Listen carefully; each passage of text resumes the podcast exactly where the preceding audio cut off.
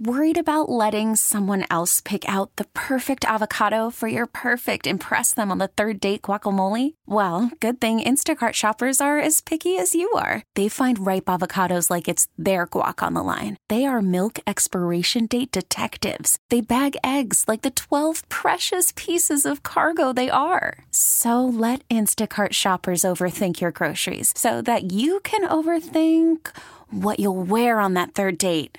Download the Instacart app to get free delivery on your first three orders while supplies last. Minimum $10 per order, additional term supply. This episode is brought to you by Progressive Insurance. Whether you love true crime or comedy, celebrity interviews or news, you call the shots on what's in your podcast queue. And guess what? Now you can call them on your auto insurance too with the Name Your Price tool from Progressive. It works just the way it sounds. You tell Progressive how much you want to pay for car insurance, and they'll show you coverage options that fit your budget. Get your quote today at progressive.com to join the over 28 million drivers who trust Progressive. Progressive Casualty Insurance Company and Affiliates. Price and coverage match limited by state law. Every time I travel, I bring something back to the radio station. To You folks better. I work with. And now I feel like I started out for fun and now they expect it.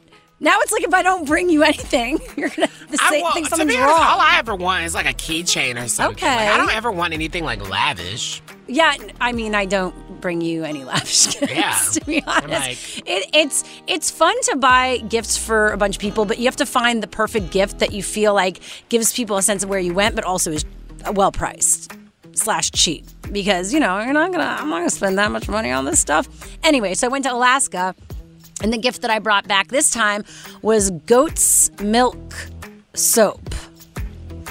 Yeah, not one of your best gifts. It's authentic from Alaska. it just feels weird. It's just like, where did you go to get goat's milk soap?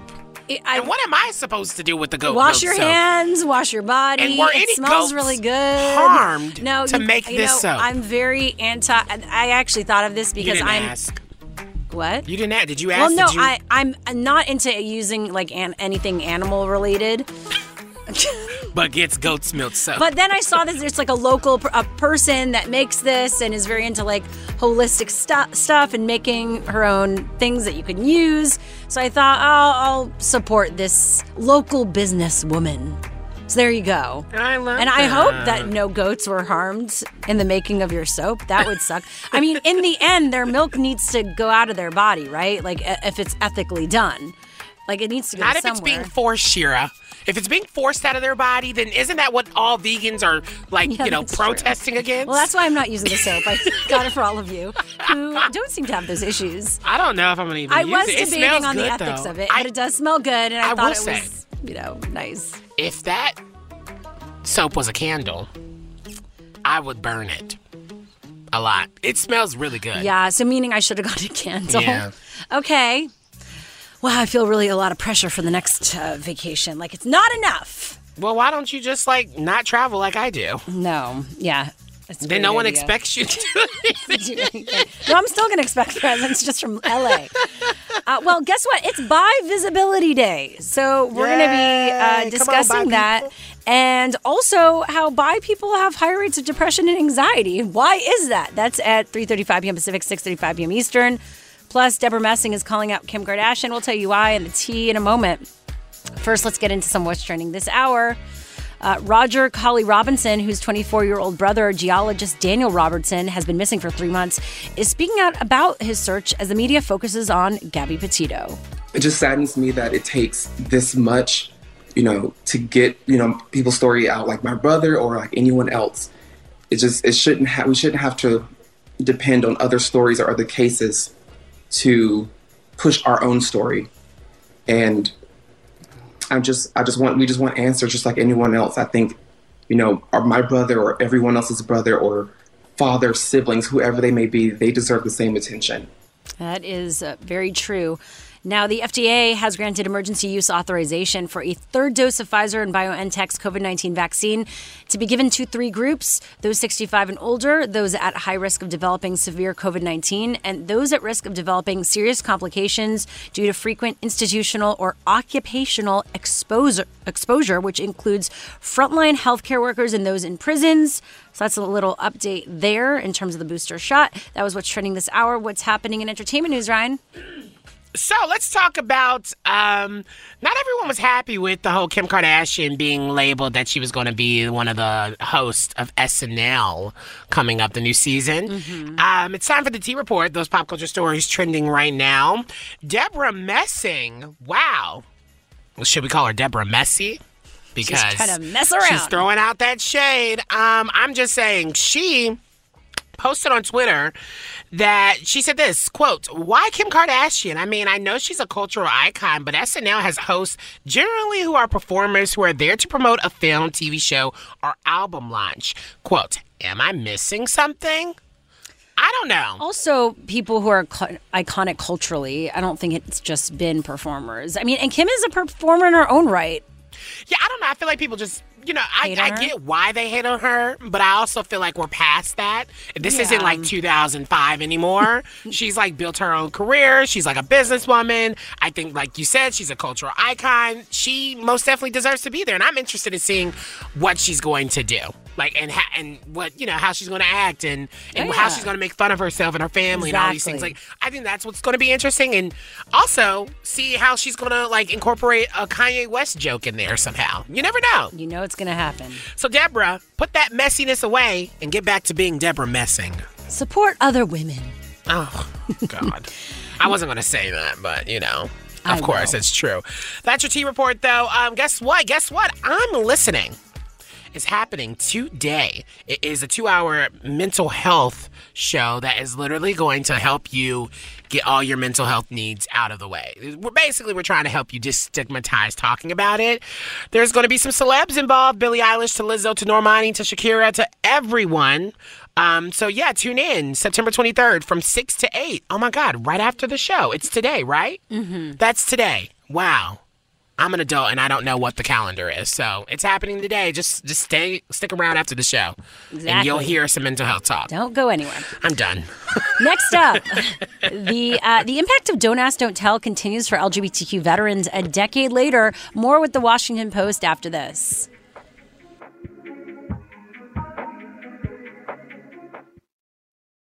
Let's go there with Shira and Ryan, Channel Q. It's been 10 years since Don't Ask, Don't Tell was repealed, but its effects linger for members of the military who were forced out for being gay. Casey Parker joins us right now, who's a social issues reporter covering gender and family for the Washington Post. Thanks for joining us. Thank you so much for having me. So, why are these veterans speaking out right now to a House subcommittee? Well, some of this is related to the 10 year anniversary of the repeal of Don't Ask, Don't Tell, and also um, congressmen have decided to take up their cause and are pushing bills to restore benefits to some people who don't have them. And so people went on the Hill this week to try to tell their stories to persuade other lawmakers to to pass this bill. Yeah, so I mean, I just wonder what does this mean now? Because it, does it are they going to get like money? Are they going to get their benefits? Like, because especially if they weren't able to receive health care for that long amount of time, how are they making that up to these service members? Well, I don't think there's been any talk about repaying them for the time that they've lost, but people who were discharged into the Army other, under other than honorable for a long time have thought that they couldn't get benefits at all. And that's not just health care, that's the GI Bill, that's home loans. There's all kind of stuff you can get. You could get burial rights from the VA. And so the VA this week actually announced a new directive, which is not exactly a law change, it's just what they were calling a policy clarification, where they were inviting veterans who had been pushed out under Don't Ask, Don't Tell to go ahead and apply, even if they had those discharges, to see if they could get benefits. And they seem to be suggesting that if you applied, you'll probably get it if you're eligible but there's there's no back pay involved in that. That would just mean you would start qualifying for that health insurance and the home loans and everything else. Which I mean, that is a, a big deal. But a lot of veterans are saying it's not enough. What's the feedback from them? Well, some part of why it's not enough is, as you mentioned, it doesn't do any back pay necessarily. It also doesn't cover everybody. So this is the VA's new directive only applies to a certain number of people who were pushed out with this discharge other than honorable. But a lot of people were actually straight up criminalized and given um, this. They were given dishonorable discharges, or some of them were kicked out really early. So it's called entry level separation, which is where if you've only been in the military for I think 180 days, you get kicked out. And so those people aren't covered at all. And people who, so I talked to one person who they weren't exactly kicked out for being gay, but they were sexually assaulted multiple times for being gay, and they felt like they weren't allowed to report their assault because if they reported their assault, they would be coming out. And so they basically started to have mental breakdowns, and so the Army kicked them out for having these mental breakdowns when really it was the military that caused them, but they couldn't come out and say why. And so that person actually is getting some benefits, but because of the time frame of when they were kicked out, they only got part of their GI Bill, and they had initially joined the Air Force just to be able to go to college. Wow, that's horrible and unfortunate. And for those who also are dealing with so much PTSD, I mean, it just seems like more needs to be done to uh, to give them something back for what they went through. A couple of people um, are hoping that they get some back pay. But I mean, even some of the people who are leading these organizations now, these these groups that advocate for LGBTQ veterans, they themselves were harassed. The woman who runs Modern Military Association, she was sexually assaulted, and she actually did report it. And when she reported it, the Army decided not the Army, she was in the Air Force. The Air Force decided instead to investigate her for being gay, and that kind of trauma sticks with you. And she's channeled her traumas into fighting for other people, but I'm sure there are a lot of other people who are who don't have that outlet and are still quite affected by that. So I guess what's next for for all of this? What should we be looking out for? So Congressman Pappas, he's an openly gay congressman from New Hampshire. He has got a bill that would restore benefits to a greater swath of LGBTQ veterans.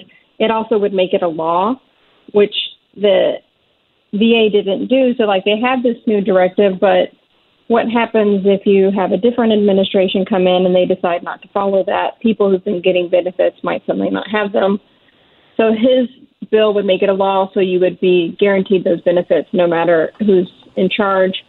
Um, the Modern Military Association is also planning to file a class action lawsuit this fall to hopefully get even more people uh, have their benefits restored.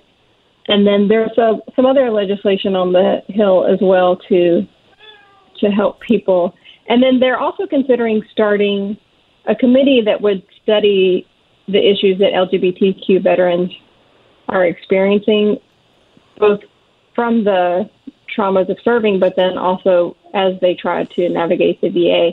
It didn't seem in the hearing that that was a guarantee that they would create that committee, but I know a lot of people are hoping they do because you can't really know which problems to solve if you aren't hearing from people about what the problems are. Yeah, definitely. Well, uh, thank you so much for joining us. That was Casey Parker, social issues reporter covering gender and family at the Washington Post. Thank you again. Now, coming up, Monica Lewinsky's new documentary tackles cancel culture, but was she really patient zero? That's next. Worried about letting someone else pick out the perfect avocado for your perfect impress them on the third date guacamole? Well, good thing Instacart shoppers are as picky as you are. They find ripe avocados like it's their guac on the line. They are milk expiration date detectives. They bag eggs like the 12 precious pieces of cargo they are. So let Instacart shoppers overthink your groceries so that you can overthink what you'll wear on that third date. Download the Instacart app to get free delivery on your first three orders while supplies last. Minimum $10 per order, additional term supply. This episode is brought to you by Progressive Insurance. Whether you love true crime or comedy, celebrity interviews or news, you call the shots on What's in Your Podcast queue. And guess what? Now you can call them on your auto insurance too with the Name Your Price tool from Progressive. It works just the way it sounds. You tell Progressive how much you want to pay for car insurance, and they'll show you coverage options that fit your budget. Get your quote today at progressive.com to join the over 28 million drivers who trust Progressive. Progressive Casualty Insurance Company and Affiliates. Price and coverage match limited by state law. Hiring for your small business? If you're not looking for professionals on LinkedIn, you're looking in the wrong place. That's like looking for your car keys in a fish tank. LinkedIn helps you hire professionals you can't find anywhere else, even those who aren't actively searching for a new job but might be open to the perfect role. In a given month, over 70% of LinkedIn users don't even visit other leading job sites. So start looking in the right place. With LinkedIn, you can hire professionals like a professional. Post your free job on linkedin.com slash recommend today. Let's go there with Shira and Ryan, Channel Q. Monica Lewinsky seems very busy these days. Won the FX show that is inspired by her life, obviously. And now she has a new documentary coming out on HBO Max October 7th called 15 Minutes of Shame. The trailer just dropped, and here's a clip. Imagine waking up with the whole world talking about you. Everything was just lit up. Because your mistake, your secret, has now been made public. Trust me, I know a little something about this. I was patient zero of having a reputation destroyed because of the internet. Okay, so one interesting, great trailer, by the way. I got chills at the end. Very impressive. It doesn't take a lot for that to happen. To get chills? Yeah, Oh, you don't know me. I do.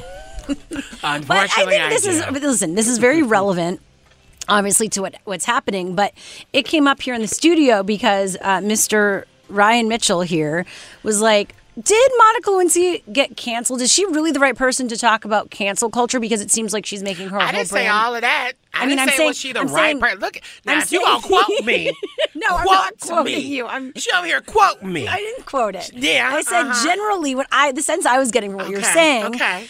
is that she wasn't really canceled. Yeah. And She wasn't. She is basing her brand on being obviously an anti-bullying advocate, Which true. because she was bu- Yes. bullied for what Shamed, happened. misogyny ran its course. Exactly. But for me, shame, shaming and cancel culture are very one on one. No, they're not. I, I want to know why. I don't believe shaming and cancel culture are one in one because honestly, I don't believe cancel culture is, exists.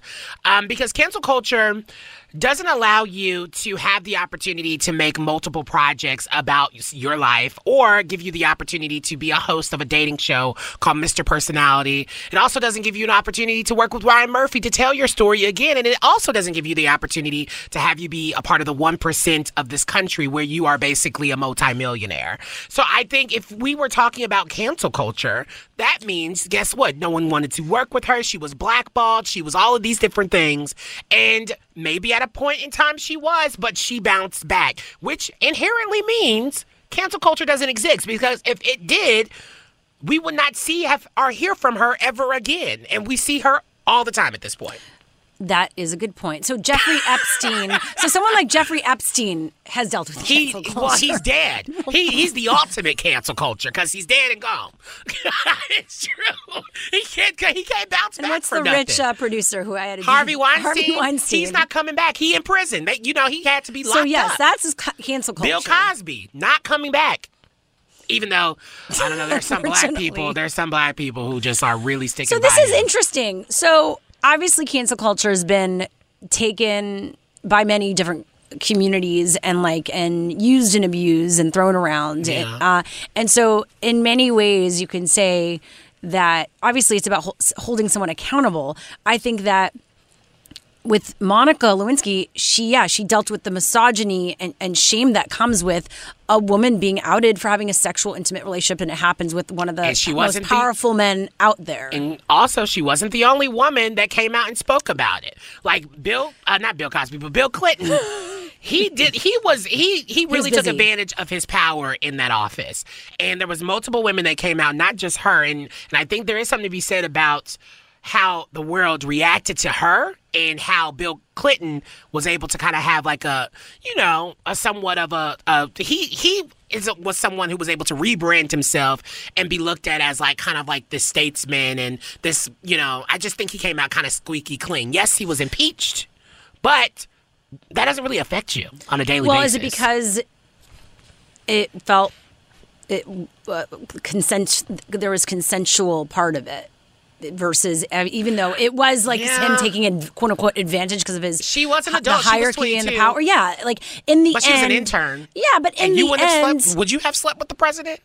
I don't know. Something about Bill Clinton. He would have gotten to these panties. There is something about if you watch the Listen. American uh, Crime Story and impeachment. There is something about that man that he he's too smooth. He would have talked me right up out of my Okay, so there you go. I think that if it is consensual, even though you could say that there are some um, parts of that, like what does consent mean, if Yeah. there's a power dynamic.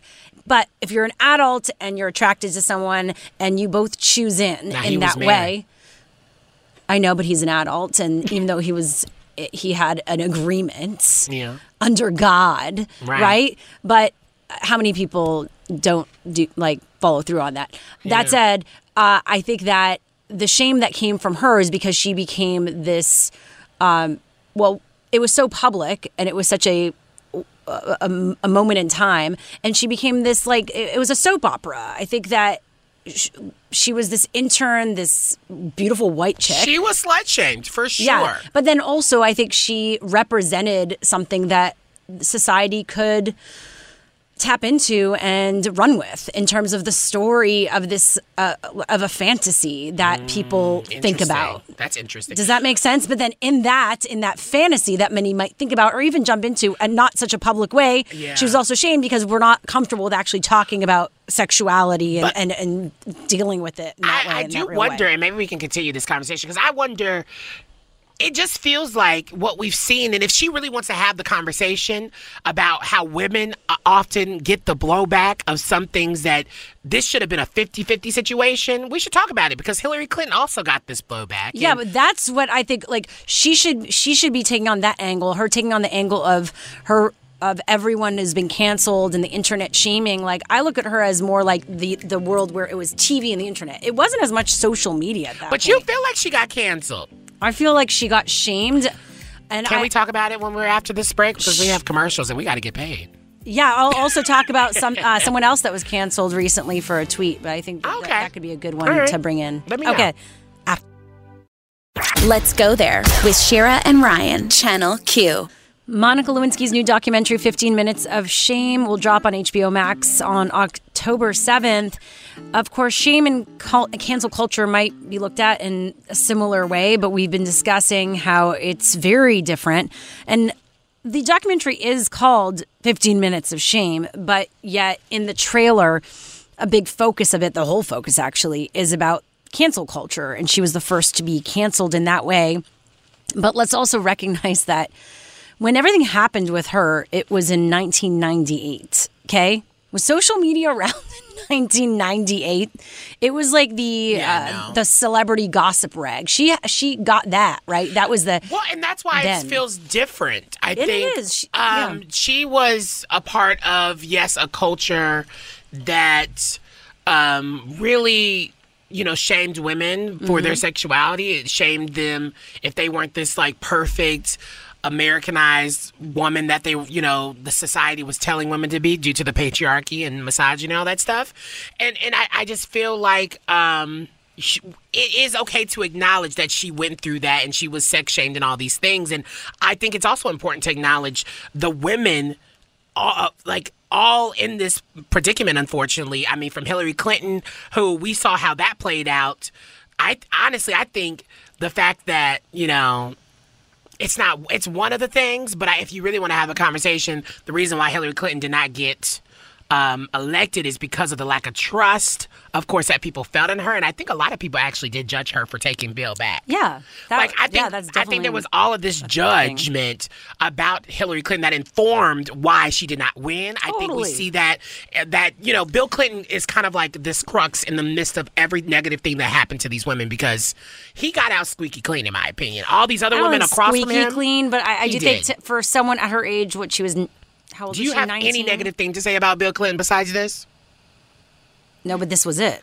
But This was and it. this is a pretty big thing. Yeah, this was it. He was but yeah, he still gets talked about. I mean, there's a FX show how many years later that I'm sure if he was being interviewed, he'd be totally grilled about. So I, I think that it, Mm. it's something that he would have loved to escape and, and not to be part on his resume. But he and part of has it. escaped it because don't people don't really bring people after- don't bring it up. af- people do with him. I mean, at this Not point, it's kind of like a bit old. Like if you had an interview about Bill Clinton now, you might ask him about this all coming out again. we But, there having that- was a certain amount of time where it kind of was just like, okay. Been there, done that. Like we've heard the story already. Like Are it's a similar reason same- why, by the way. Sorry, you, we wouldn't ask Monica that if maybe we'd interviewed her five years, ten years ago, because she had already been. We've been. She would have maybe been sick of telling that story too. But here's the thing: Are we having the same conversation that we're having about Monica? Are we having that same conversation about him? No. Was he shamed? No, I'm not. I'm not talking about the conversation of shame. I'm talking about when we're to bringing it up about this. Are we having that same conversation in the sense? Are we saying that Monica almost lost everything? Bill Clinton did not lose anything. He was able to build a foundation after him. He was able to go. He, I mean, he's looked at as a a, a very like he's a statesman. People love that guy.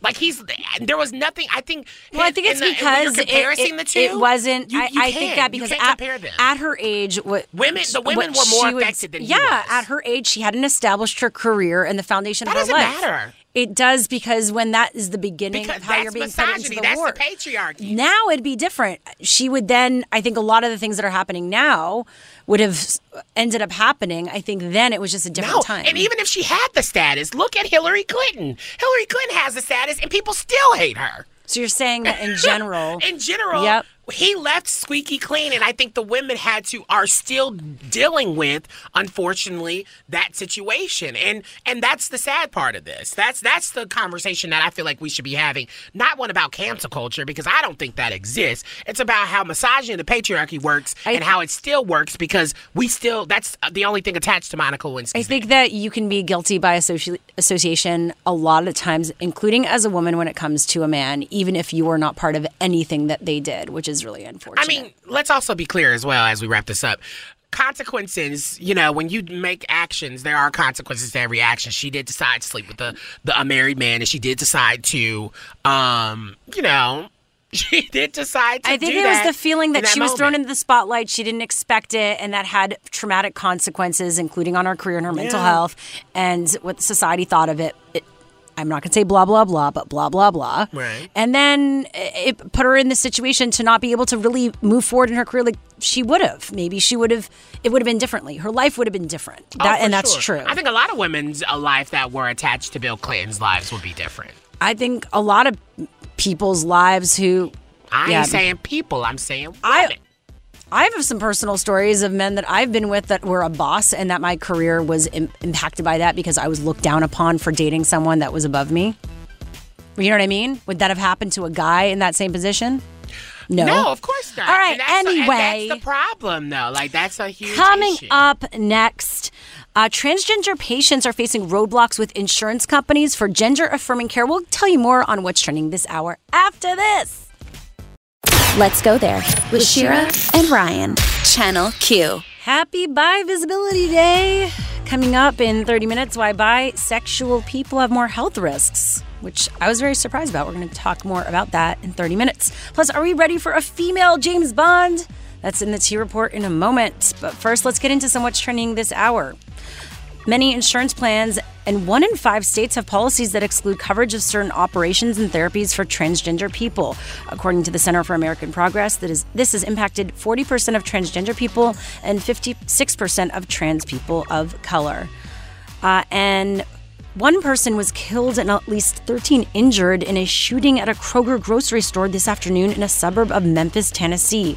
Officers responded to reports of an active shooter at the supermarket in Collierville, a suburb about 30 miles east of downtown Memphis.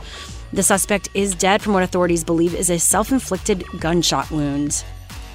And finally, the ACLU made a tribute uh, tribute for late women's rights ch- champion Supreme Court Justice Ruth Bader Ginsburg on the anniversary of her death. The ACLU posted one of Ginsburg's famous quotes, but altered five sections to make women people uh, and all pronouns they or their. And now everyone, well, only a few people are freaking out. Uh, and so The ACLU is being called out for erasing women on the post. But is that really the case that the ACLU did that? Or are people just getting offended and insulted because they're uh, scared that you know women are being raced overall, which is not the case. I think Ruth Bader Ginsburg would have been proud of that post, not worried that they were racing women. What do you think? Um, the ACLU, I don't think they did anything wrong.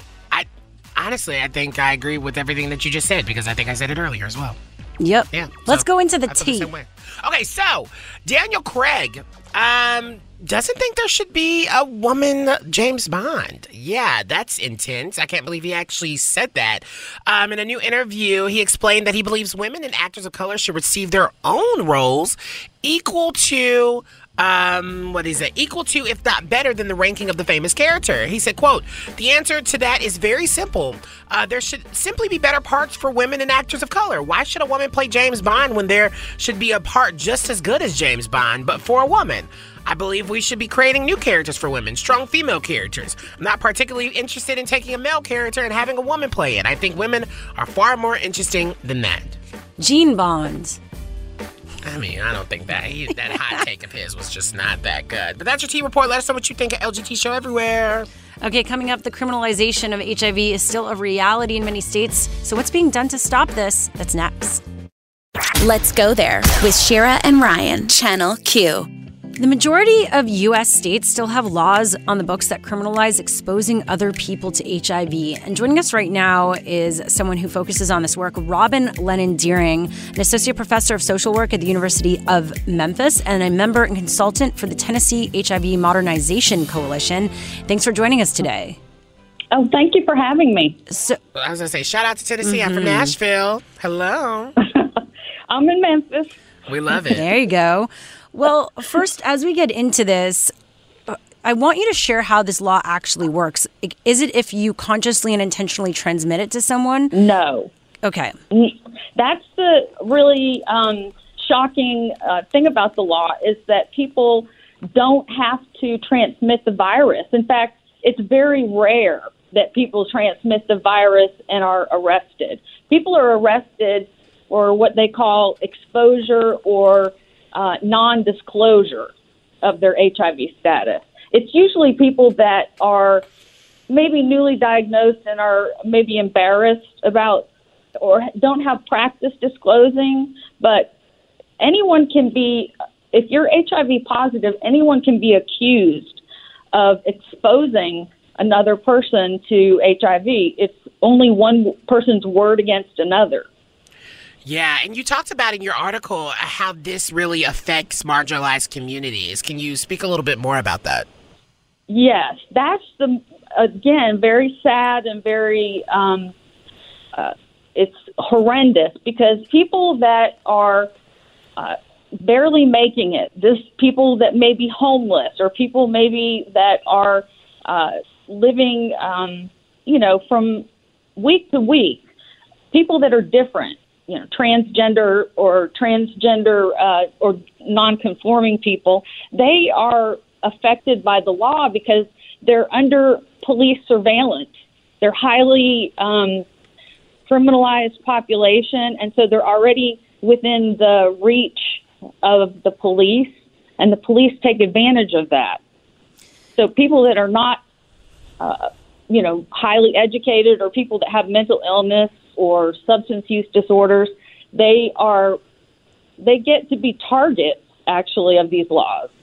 Definitely. And you've studied the impact of HIV criminal laws from the perspective of people who've been arrested.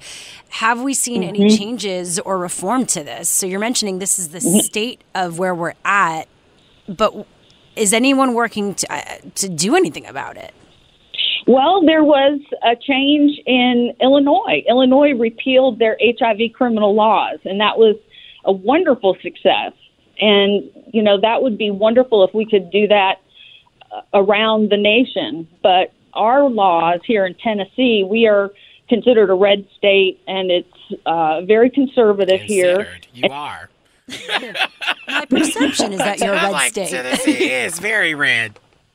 We're trying to um, modernize the laws here, And what that means is that having the charge reduced from a felony to a misdemeanor, and that the person would have to have an intent to transmit and transmit the virus to be charged. This is really a public health issue. It's not a criminal issue. Yeah, and it's it, it is one of those things where you you see some of those stories like I, I, feel like I have seen those news stories where you see people who mm-hmm. have gotten arrested for who do know and unfortunately they have you know you know tried to go in and affect people um, in, in that way. Like they know their status, mm-hmm. but they mm-hmm. still do. And, and like you said, that's a rare case. And um, I, I, feel like, especially when it comes to people of color, there's a lack of even uh, like conversation about sexual health, and especially queer people mm-hmm. of color. There's a lack of sexual yeah. health. How can we change that? How can we make sure people understand knowing your status and the importance of that so this can, I mean, stop if, if it's all just about knowing? Right. You you really hit the nail on the head when you said uh, sex education is so important. And here in Tennessee, a red state, we don't have uh, sex education in the schools. Uh, they do have HIV education, but that's not enough. People, especially you know minorities, people of color, they need they need adequate education. They need to have the resources so that they can make decisions, and that's not happening, especially for adolescents and young people. So, I mean, yeah. that needs to happen. Definitely. And hopefully also at a federal level because it's so um, unfortunate and gets complicated when it's state by state. That uh, was Robin Lennon Dearing, an associate professor of social work at the University of Memphis and also a member uh, and consultant for the Tennessee HIV Modernization Coalition. Thank you for joining us today. Oh, thank you so much. Well, next up in the LGBT community, bisexual people have more health risks. So, what could help? That's next. Selling a little or a lot?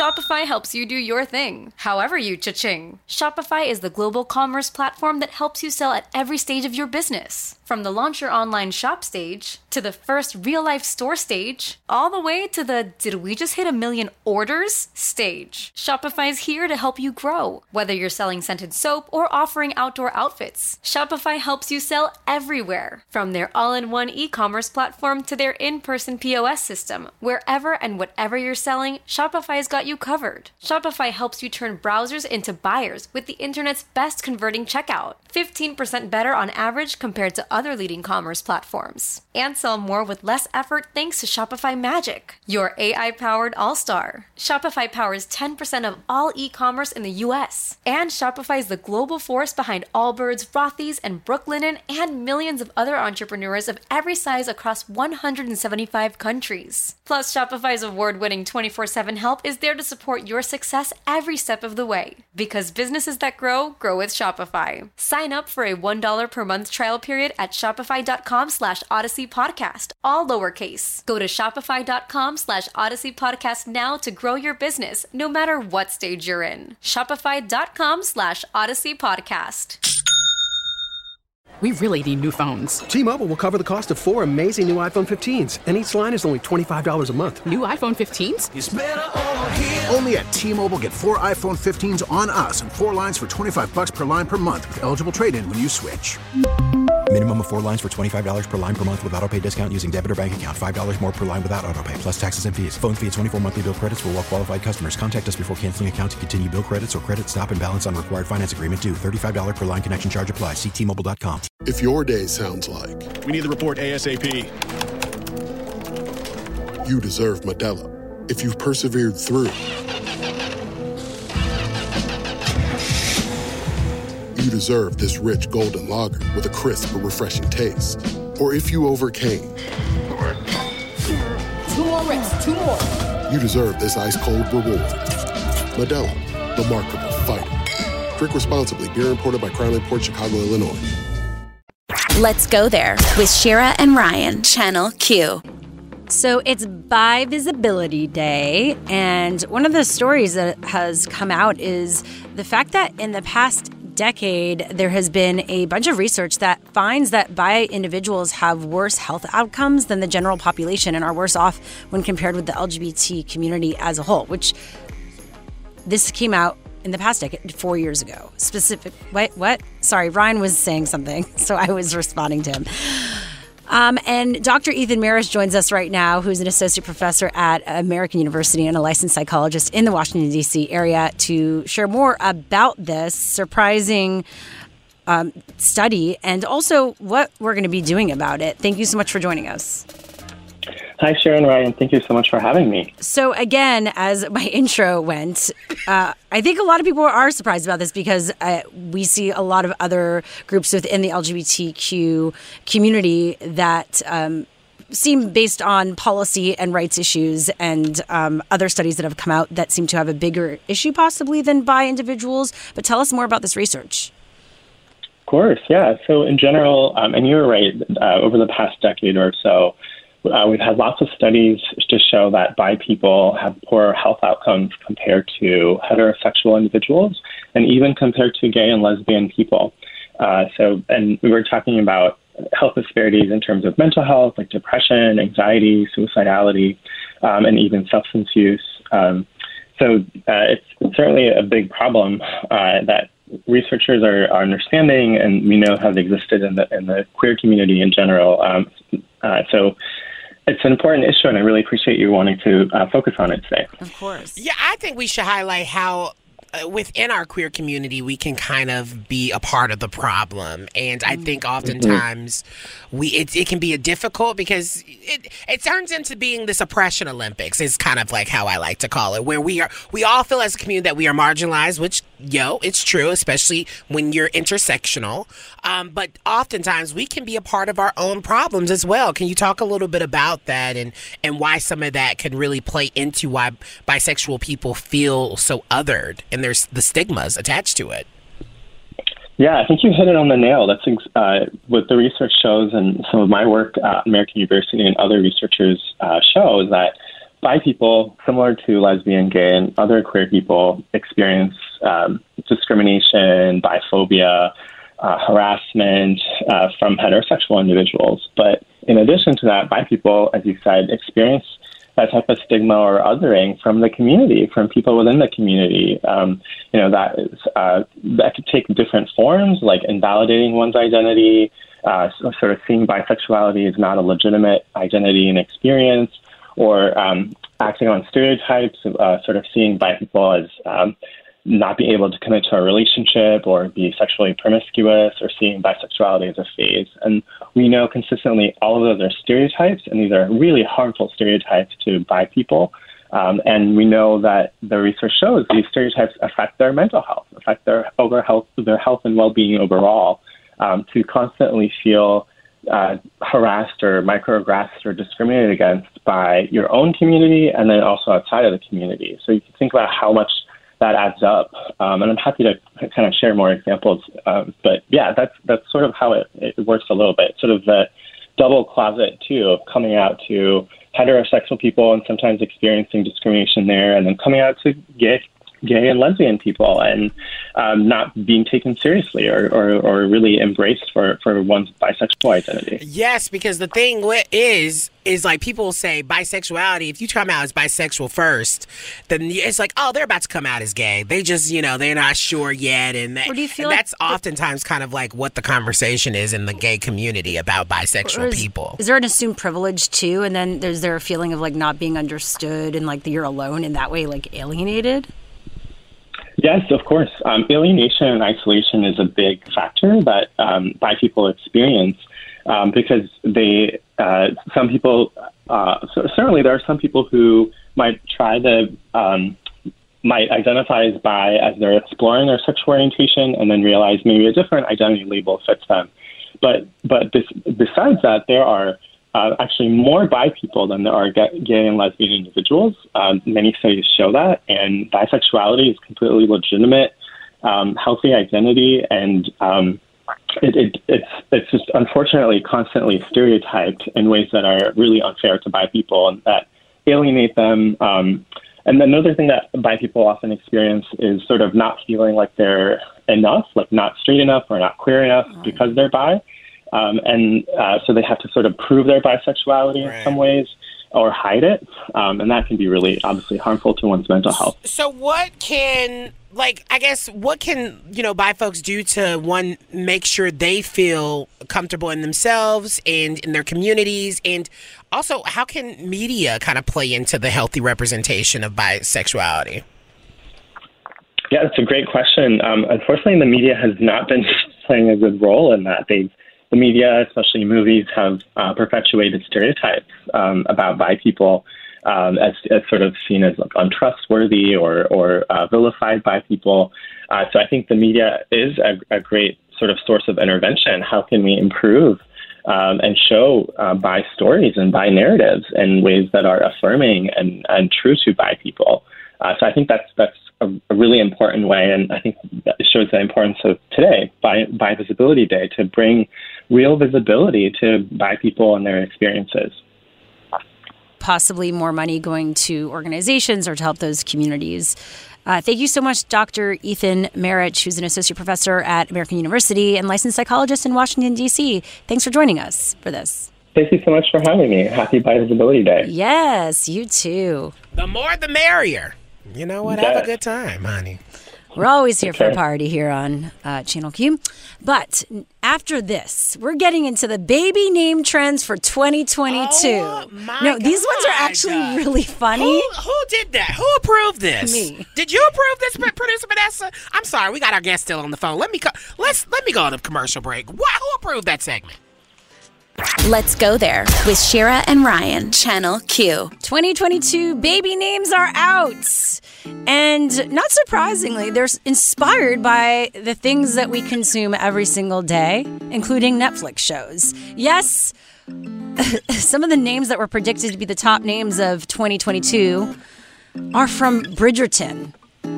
Really? Yeah. Huh, It's like, okay. can you? I mean, it's not surprising because when things, you know, uh, are big in pop culture, they inspire people in their lives.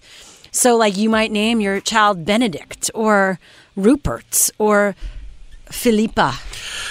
I don't know. Benedict sounds like a slave owner. Well, It does. moving on. It does. I mean, I wouldn't name my kids Bridgerton names, to be honest. That's not my thing. Pretty sure. I mean, Bridgerton was a diverse version of like actual history. Benedict was a slave owner in real life, probably. Let's be honest. What about uh, Edwina? She's ugly. Oh, oh. Siri Then started talking. Also, other categories under top n- baby names. I love this. You're going to think this is funny, Ryan. Escapist nature names. Yes. It seems like we're all about escaping these days. And names like Bali, Bay, and Forest. Oh, I like the name Bali. Bali's Yeah. a cute name. Uh, Bali's a cute Sequoia, name. Woods. Would you name your kid Woods? No, I wouldn't name my kid Woods. I wouldn't. No, no. Then, I, and I. Bali's cute. Wow, by the way, whoever wrote this needs to fix this part. They said non-binary names for boys. but some of the names are nice. are cute. Okay, all right. Nova, Shiloh, Winter, I like Nova. I also like Shiloh. I know you like Harlow. Harlow. I feel like you've said that before. Well, you know, Jack Harlow, is a rapper. Oh yeah, that's true. He- that is a, a name is- now. Yes. And these names. This is funny. You'll, you're gonna laugh at this. Have we laughed once since she said this is funny? she said this like three times, and I don't Funny, think I've but you might be like, oh god. Okay, all I'm- I'm all right, uh, ready roll, to giggle. roll. Maybe eye roll. No, I'm ready to giggle. Spirit and soul names. Okay. I thought you think. You okay? You met actual spirit. Okay, you met that. no, there's actually like people are going to be naming their kids spirit and soul names, like the like spirit, like soul and Veda and God, Jericho. Okay, that's not bad. Jericho now. That's too Bible-ish. Praise, Hmm. Praise is kind of cute. brave. Brave. That's a that's a name, of course. That's the name of a great Pixar movie. If you haven't seen it. Um, also playful names, uh, like bear. Would you be? Would you name your kid like an animal name? Bear is kind of cute, actually. Bear's a cute nickname. Teddy. Actually, I name I Coco's name is like, "Hey, my little bear." Well, that's a nickname. You don't actually name your kid that. Yeah. My boyfriend said uh, today we were talking about baby names. Right. Um, and Surprise! Shira is pregnant. oh yeah, this is where I. This is why she decided to do this. And we were saying Denali because we we were in front of the biggest mountain in North America, Denali, and then he said bison. I was like, no, I actually really don't no, mind bison. a big ass animal. no, no, I don't mind bison. eat bison. I think it's kind of cute. Anyway, I think it's kind of edgy. It's kind of fresh. Like you, Bison is a cool name. Bison would come up when your child has like Google alerts. Because you got to think about that. that or What like your child, when climate what if I'm change is happening and uh, the bison are going extinct. Yeah, but and if they are extinct, the only bison that will exist is your son. Wow, Beautiful. You can name your son bison. I don't know, maybe. or human. Yeah, I'm not gonna gender my kids unless they want to be once they're like six. Okay. Yeah, I've decided that. Like, I don't want to. I I, I want to do that too, and I, I'm trying to figure out how that would happen. It's so it's What do like you mean how that would happen? You just allow them yeah, to I know, no. I know, and Like, it's just like it, letting anyone, to figure it everyone know. Remember, I come from you know like well, you also come from a traditional family. Yeah. I feel like I'd be the first. But if you're gonna have kids, you're a parent, you're an adult, you should just be able to step up to your family. I family. am. You pay your own bills. It's not like if they if your family wants to see your kids. No, they're going to be fine with it. I've just we've talked about this. Anyway, Yeah. on our podcast we have talked about with an expert about this, raising your kids non-binary. Check that out on the Odyssey app. Anyway, coming up, uh, could an abortion bill similar to Texas's be coming to Florida? This is crazy. Next on what's trending this hour. Odyssey is giving you a chance to win a trip to London to see Taylor Swift at the Eras Tour. It's Tay in the UK. Hey, it's Taylor. Just download the free Odyssey app, log in and listen to a participating station for a minimum of 60 minutes to get your daily entry. And you could win a chance to fly off to London with three friends and see Taylor. I can't wait to see you at the Eras Tour in London. For more, go to odyssey.com slash Taylor. Tay in the UK. on the Odyssey app. Thanks to Republic Records. This is a national contest. Let's go there with Shira and Ryan, Channel Q. We've got lots coming up on the show, including what to do if you want to unsend a message on social media. Do you even know how to do that? Yes, not actually- everyone's like they're a grandmother listening to the show, Shira. Everyone knows how to do that. Well, we're going to be talking more about it because um, you can have a lot of regret after sending something, but we're here to help. That's in 30 minutes. Plus, Johnny Depp is giving his take on cancel culture in the T Report in a moment. But first, let's get into some what's trending this hour. God, I might change that story last minute if I'm being honest. Some parents in a national anti LGBTQ organization are freaking out over two teen girls who kissed during a Tennessee high school's homecoming parade, accusing the girls of making out and French kissing uh, when the video that they actually ended up releasing to the public shows a brief peck, which it doesn't even matter because they're just being homophobic. But the national organization Moms for Liberty, which has gotten some attention this year for fighting mask mandates in schools, created a video that said the two girls were kissing and groping and encouraging bisexuality on a float during in- uh, Independence High School's homecoming parade. Um, as we know earlier this year, Tennessee passed several anti LGBTQ laws, several of which attacked students. And this is just one more thing that is happening over there. Now, this is pretty frightening. A state legislator in Florida has introduced an abortion restriction bill similar to a, the controversial law that took effect in Texas earlier this month. The new bill, HB 167, introduced yesterday in the Florida House of Representatives by Re- Representative Webster Barnaby.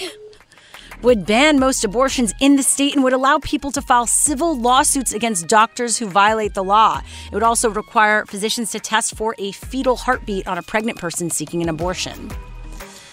And finally, horses will no longer be used by Border Patrol officers in Del Rio, Texas, following the release of photos that showed agents on horseback coming at Ha- Haitian migrants seeking to cross into the U.S. White House Press Secretary Jen Psaki said the decision was made by Secretary of Homeland Security Alejandro Mayorkas, calling the images that sparked the change horrible and horrific. The horses weren't the issue. Like that's the thing. It was the whips that were attached that they were using as weapons. That's the issue. How about you fire all those border patrol people who clearly don't know how to do their job and clearly are a problem? The horses didn't ask to be there. Honestly, I'm actually happy the horses probably aren't going to be there anymore. They get a break. Hopefully they're into better situations, maybe having a cup of coffee or something at this point, resting instead of being used for evil. hmm Uh, that was what's trending this hour. What's happening in entertainment news, Ryan? Someone thought it was a good idea to give Johnny Depp an achi- a Lifetime Achievement Award It's time for the T Report. Those pop culture stories trending right now. Yeah, so um, he got a, um, a Lifetime Achievement Award in France. And you know, he was accused of domestic assault by his ex wife, and he warned about cancel culture. No one's safe, he says. This is what he had to say. So far out of hand now that um, I can promise you that no one is safe. Not one of you. Not one of you. Not anyone out that door. No one is safe as long as someone is willing to say one sentence. Takes one sentence and uh, and then there's no more ground. Carpet's been pulled. It's Oh wow. I'm sorry that I took you through it all everyone. I really am. Um yeah, I don't know. That's a really depressing speech for someone who just won a lifetime really- achievement he award. sounded really down. Like not even Yeah. down. Like he hasn't he hasn't slept for days. I mean, I don't know. He's not a victim of cancel culture. I I'm he's not a victim of it anything in my opinion. Well, that's but- in your definition and your view of cancel culture, not in in everyone else's. No. What is he a victim of cancel culture Well, as? didn't you say because well he he What? did Say- something say what you bad? were gonna say. No, that was like he Say what you- what his what were you gonna- wife. yeah, and he got called out on social media. And you don't think he deserved that? Didn't You- also you were- his you're so- ex-wife? Didn't his his both of them were beating each other's asses. yes, they were, unfortunately. And so my thing is, that he he's the worst. He's also at that point. no, it's not. I'm saying they both were doing it to each other. You know Uh, what? I'm That's your tea report. No, that that I, that, was a joke. That's your tea report. Obviously, I'm we done don't support spilling. that. Thank you so much. I don't. I say we. That was a. I don't support that. Coming up, Latinos are sick of being called spicy, and we have one Mexican Jewish writer joining us for her take on that next. Let's go there with Shira and Ryan, Channel Q. It's Hispanic Heritage Month, and with that comes celebrations, but it's also uh, a time to reflect on how we relate to and look at certain lived experiences. And this Mexican Jewish writer is doing just that with her own, and she wants us all to listen. Her latest piece in HuffPost is titled I'm a Latina, please stop calling me spicy. Ces Heredia, thank you so much for joining us. Hi, thank you for having me. Uh, well, this is great, and it definitely resonates, including for our producer Vanessa. Uh, so, why do you hate being called spicy? Tell us.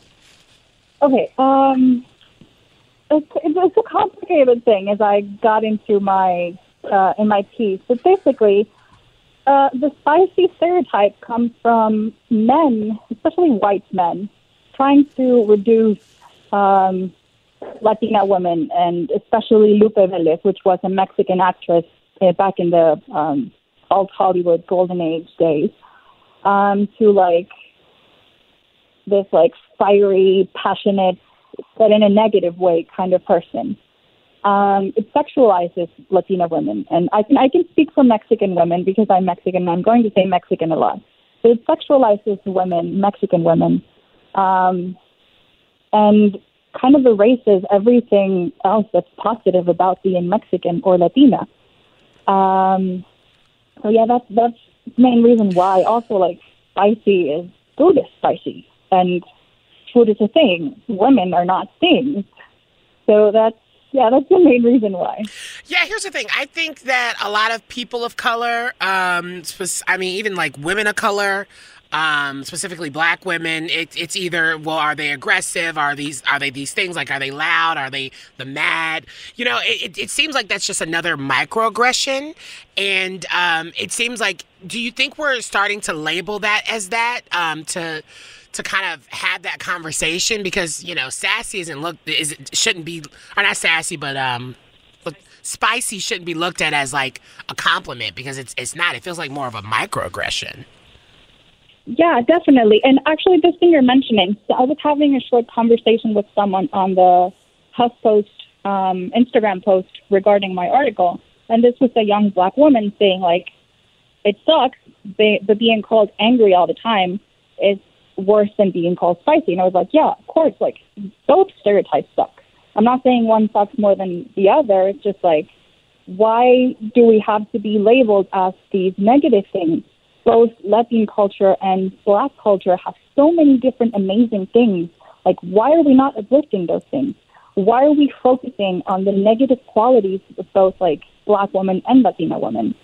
Definitely. And you mentioned uh, more modern day actresses like Sofia Vergara, you know, in Modern Family, Eva Longoria's character in Desperate Housewives, all very much popularized this. Do you think things are changing? Sort of. I think the change is going to be slow to be seen in like mainstream media and TV. Both um, Sofia Vergara and Eva Longoria have positive things to that character, to those characters. I'm sorry, um, but the general the general thing about both of them is they were like overly passionate and angry and violent when they um, when they got mad or when they felt things super super like deeply. And I think it's going to take a bit longer for us to see any real change in TV shows and um, movies and stuff like that, simply because of the pushback we're having uh, by having these conversations right now. As I was saying, like the HuffPost Instagram post regarding my my piece, there was a lot of women saying like, "Hey, I've been there too," and there was this young black woman saying like, "It sucks. I've had that version of like." Um, for the black community, and then there were, of course, the white middle-aged men saying, like, "Why are you complaining about this? Like, this is not this is a non-issue. This is not important. Y'all just complain about everything." And that's the thing. Like, if we don't complain about the things that are wrong, then how are we going to change them? It's okay to complain, but Yeah. we also have to do something about it. I think that kind of goes to what you said and how you closed out your article. You said as we dig a little deeper, we can see that um, being called uh, the spicy Latina trope is detrimental to Latinas everywhere. Can you talk about even more how it's detrimental? Because that is such a that's a word that I feel like can really resonate. Like it it really does impact you all. Yeah, I, I'm. I, I, I'm aware that I've had it easy simply because I'm like a white passing Latina, but I've been like in the situation where partners have literally told me, "I just want to sleep with you because you are a Latina caliente." Why are you talking? Why are you switching languages? Um, even though I speak your, I speak English, we speak in English all the time. Like, why are you switching languages for me to understand that you want to sleep with me? Is that the only thing that's important in the conversation?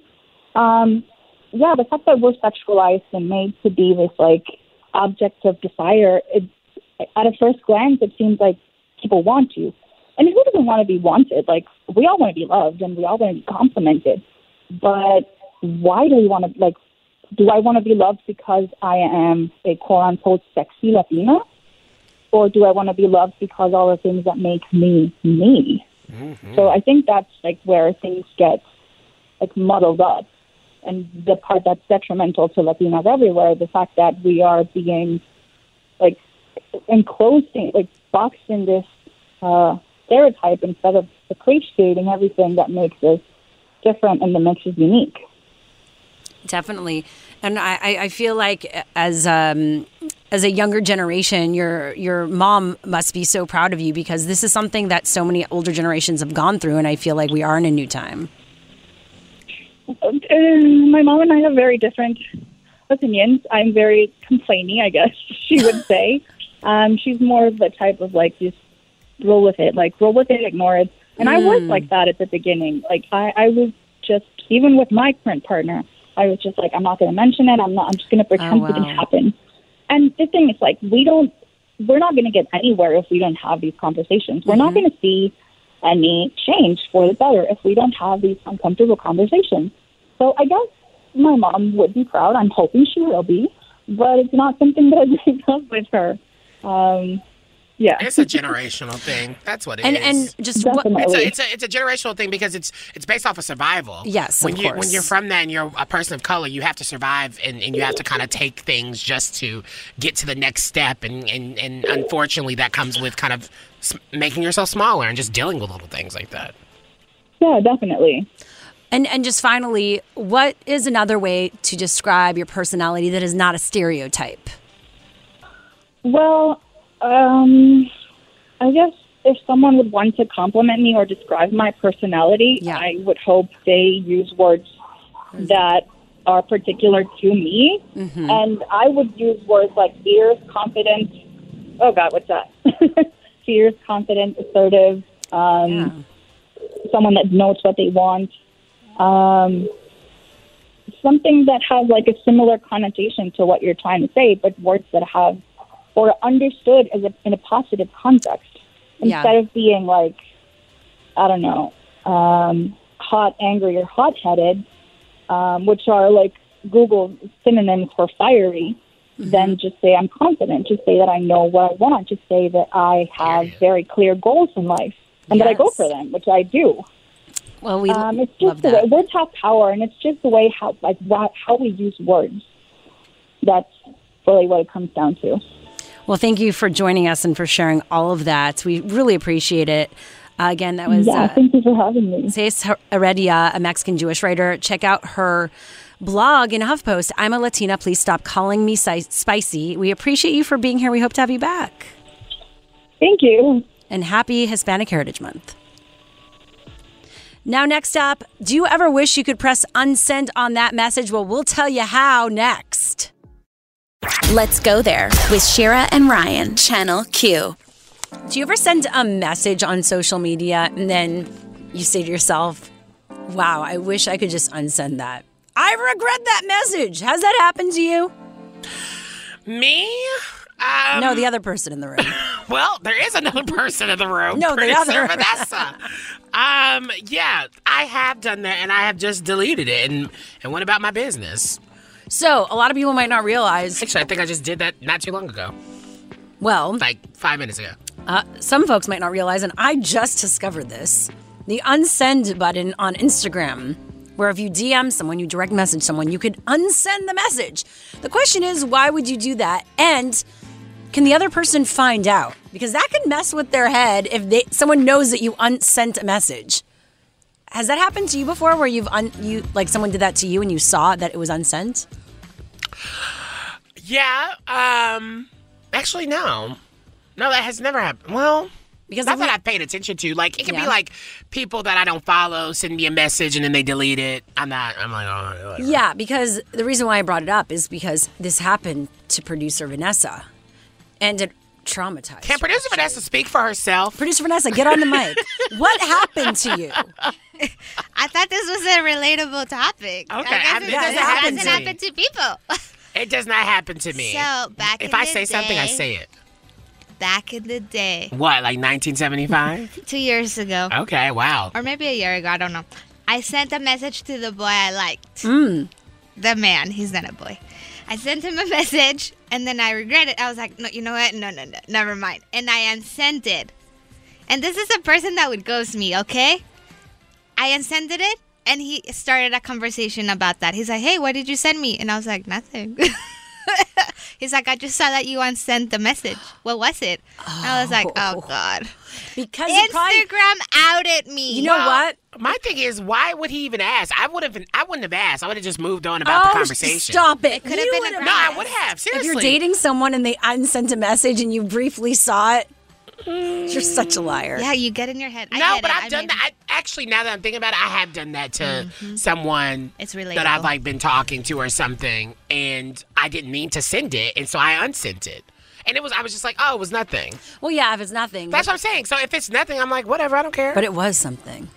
Vanessa. was it? I'm sure it was something. I just can't remember what it was. Who was that meaningful? But you know, what could be my my thing. Is like, oh, it was just bad spelling. Yeah, well, that's, that's, what I'm true. saying. Or you Like, sent it to the wrong person. I mess up all the time, and sometimes you just want to resend it to make it clear, and like you know. So that's why I'm like, I don't think this is a big deal. well, thank God an email. Oh, Unless they- like a nude that they take back, as a what? what? like a nude that they take oh, back. Oh, a nude. Yeah, like they send a nude in the Instagram DM and then they just like oh take yeah, it back. that would be just rude.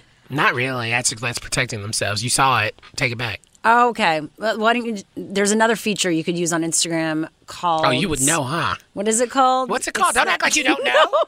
I know when she was using it. Actually, I know which. I know she knows. It's called uh, Poof. All I'm That's actually saying- great. there should be a. We should create a new Snapchat called Poof. No, that's what Snapchat is. It literally goes away. like, what do you mean? Just create another But idea. can, by the way, if idea. you're wondering, you can go on Instagram and send something. And what is it called? You know. I'm just because I just a disappearing message. Disappearing message. but you, there's a certain thing you press. Anyway, Yeah. I was saying on email that my favorite feature now, thank God, even though I would love for it to last longer, is the unsend Yes, that's a good. E- I, I'm surprised that they're Oh, just now coming out with that. on Gmail. It's only on Gmail though. Yeah, yeah. yeah. You can uh, right away when you do just press it send. You have five sec- like five to ten seconds where it goes. You can unsend, and I've done that before. But we need like an hour or two, or 24 hours. If someone hasn't opened that email, I should be able to unsend it. Yeah, What's going on? I agree. Why not? Anyway, well, has has this happened to you before? Have you been embarrassed after sending something you wish you hadn't sent, or the other way, vice versa? You've been the victim of that. At LGT shows where you can find us on social media. We would love to hear from you. Uh, but coming up next, would you ever want to live in a famous haunted house? This one is on sale for a lot of money, and it's causing quite the stir. That's next. Let's go there with Shira and Ryan, Channel Q. Would you ever live in a haunted house, in a famous haunted house at that? That is uh, the question. And actually, this ha- haunted house is going on sale for a lot of money. You know, the house. Oh, hello. The house from The Conjuring, the movie in Rhode Island, is asking for $1.2 million. Okay. Spirits included. Oh God. Are there actually the spirit? Is that what it says? That was in the headline. I thought that was funny. Oh, okay. Yeah. I was like, wow, that is so scary. Jen and Corey Heinzen, who are the owners of the house, allowed paranormal investigators to stay at the property made famous by the horror movie franchise. Now they hope someone else will take over the business. Here's the thing, bad, bad, bad idea, bad idea. You know, if you watch American uh, uh, horror stories, this was actually um, an episode where they a family moved into the crime, the murder house. And they were all murdered. So, you know, I know that's a television show, but I'm just saying, real quick, that if you decide to buy this house, you don't know what spirits are going to come at you. I, I know Conjuring is actually based off of a true story. You know that, right? Those movies are based off of a true story. I try to avoid all horror movies. I'm just saying that's the the Conjuring is scary. I, I avoid ho- uh, horror movies as well, but the Conjuring is very very scary, and um, I just cannot imagine anyone wanting to buy this unless they're like trying to. I don't know. Well, I feel like the yeah, if they were they they were being tortured, would they tell other people? Wouldn't they just try to sell it? Right? Being like, oh yeah, this is a great house to Oh, live. yes. Oh, my God, Oh I yeah, would. there's no spirits here. I would. You got to get rid of it. You got that's a it's a seller's market. The uh, the house is located about 40 minutes from Provin- Providence in the small town of Harrisville. 8.5 acres in a grass clearing. This place is literally in the middle of nowhere. If anything's going to happen, no one is going to know. Let me tell you. Everyone's going to know. I'm saying if you scream, there will be no one to hear. Well, no, because the ghosts will stop. I think ghosts have powers like that where they're not going to allow you to scream. You're going to be so scared that you just going to be like Open paralyzed. your mouth like You're going to be paralyzed and yeah, I don't know. that would be. A, you just made me laugh, like thinking of a parody horror movie where when you scream, nothing comes out of your mouth, but you're always just like open mouthed. anyway, well, would you live in this house? It's the site of a double hatchet murders in 1892. I don't think any anything's happened ever since, but supposedly, uh, you know, the the veil between the living and the dead can be breached here. Let us know at LGT Show on social media. Next up, we are moving on. Carole Baskin. Is she actually making a comeback? That's next on What's Trending This Hour. Let's go there with Shira and Ryan, Channel Q. We're wrapping up the show as we always do with our Yes Queen of the Day. Yes, Queen. Okay, this is such a cute story. Betty Reid Soskin became a national park ranger at the age of 85. And a decade and a half later, she celebrated her 100th birthday and said she still got work to do. 100 year old park ranger. How about that? I just love that. She said, People need heroes, and I may be one of those. She was born in uh, 1921 in Detroit, Michigan. She said she wanted to become a park ranger to set an example and educate others on black women in history and the contribution of all women during World War II. And for her birthday this year, her community decided it was her turn for the spotlight. So they dedicated a middle school to her. The Betty Reid Soskin Middle School. A whole middle school. That's cute. You know your like your legacy is going to continue. I guess college too when you're named after a college, but I feel like elementary schools that's where it all happens. Elementary school and high school. Colleges. Uh, Soskin hopes to continue inspiring others to follow their dreams. She said, I think it's important we all follow our passions. We all need passions. Well, it kept her going this long. So we want to give a big shout out and a Yaz Queen to the amazing Betty Reid Soskin today. I mean, anyone that could hang out in the park for a long time. that actually probably keeps her young because nature is healing. So, just saying.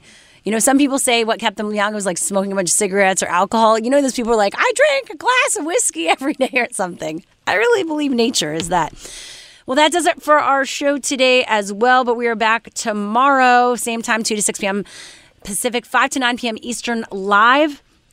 On tomorrow's show, we're getting into lots of things, including the debt ceiling. Are we about to run out of money here in America, and what will happen if we do? I feel like that's what we ask all the time. They just throw monopoly money in. That and more on tomorrow's show. We're wrapping up with some TGIF. And if you miss any of our shows or interviews, we post everything as a podcast. Just go to the Odyssey app or where podcasts are available and search Let's Go There. We are sending you love and light. And honey, remember to slay. Stick around for I'm Listening across the Odyssey Network and Channel Q right after this, where we're going to be talking about mental health with some of the biggest celebs and stars out there. Stick around, it's going to be amazing. This episode is brought to you by Progressive Insurance. Whether you love true crime or comedy, celebrity interviews or news, you call the shots on what's in your podcast queue. And guess what? Now you can call them on your auto insurance too with the Name Your Price tool from Progressive. It works just the way it sounds. You tell Progressive how much you want to pay for car insurance, and they'll show you coverage options that fit your budget. Get your quote today at progressive.com to join the over 28 million drivers who trust Progressive. Progressive Casualty Insurance Company and Affiliates. Price and coverage match limited by state law. We really need new phones. T-Mobile will cover the cost of four amazing new iPhone 15s, and each line is only $25 a month. New iPhone 15s? Only at T-Mobile get four iPhone 15s on us and four lines for 25 bucks per line per month with eligible trade-in when you switch. Minimum of four lines for $25 per line per month with auto pay discount using debit or bank account. $5 more per line without auto pay, plus taxes and fees. Phone fee at 24 monthly bill credits for well qualified customers. Contact us before canceling account to continue bill credits or credit stop and balance on required finance agreement due. $35 per line connection charge applies. Ctmobile.com. Protect your vehicle's engine with a full synthetic oil change and save with Mobil 1 at O'Reilly Auto Parts. Purchase five quarts of Mobil 1 full synthetic motor oil and receive a $10 O'Reilly gift card after rebate. See store for details. With your Mobil 1 purchase, you'll also receive two times points during O'Rewards Bonus Points Month at O'Reilly Auto Parts. oh, oh, O'Reilly Auto Parts.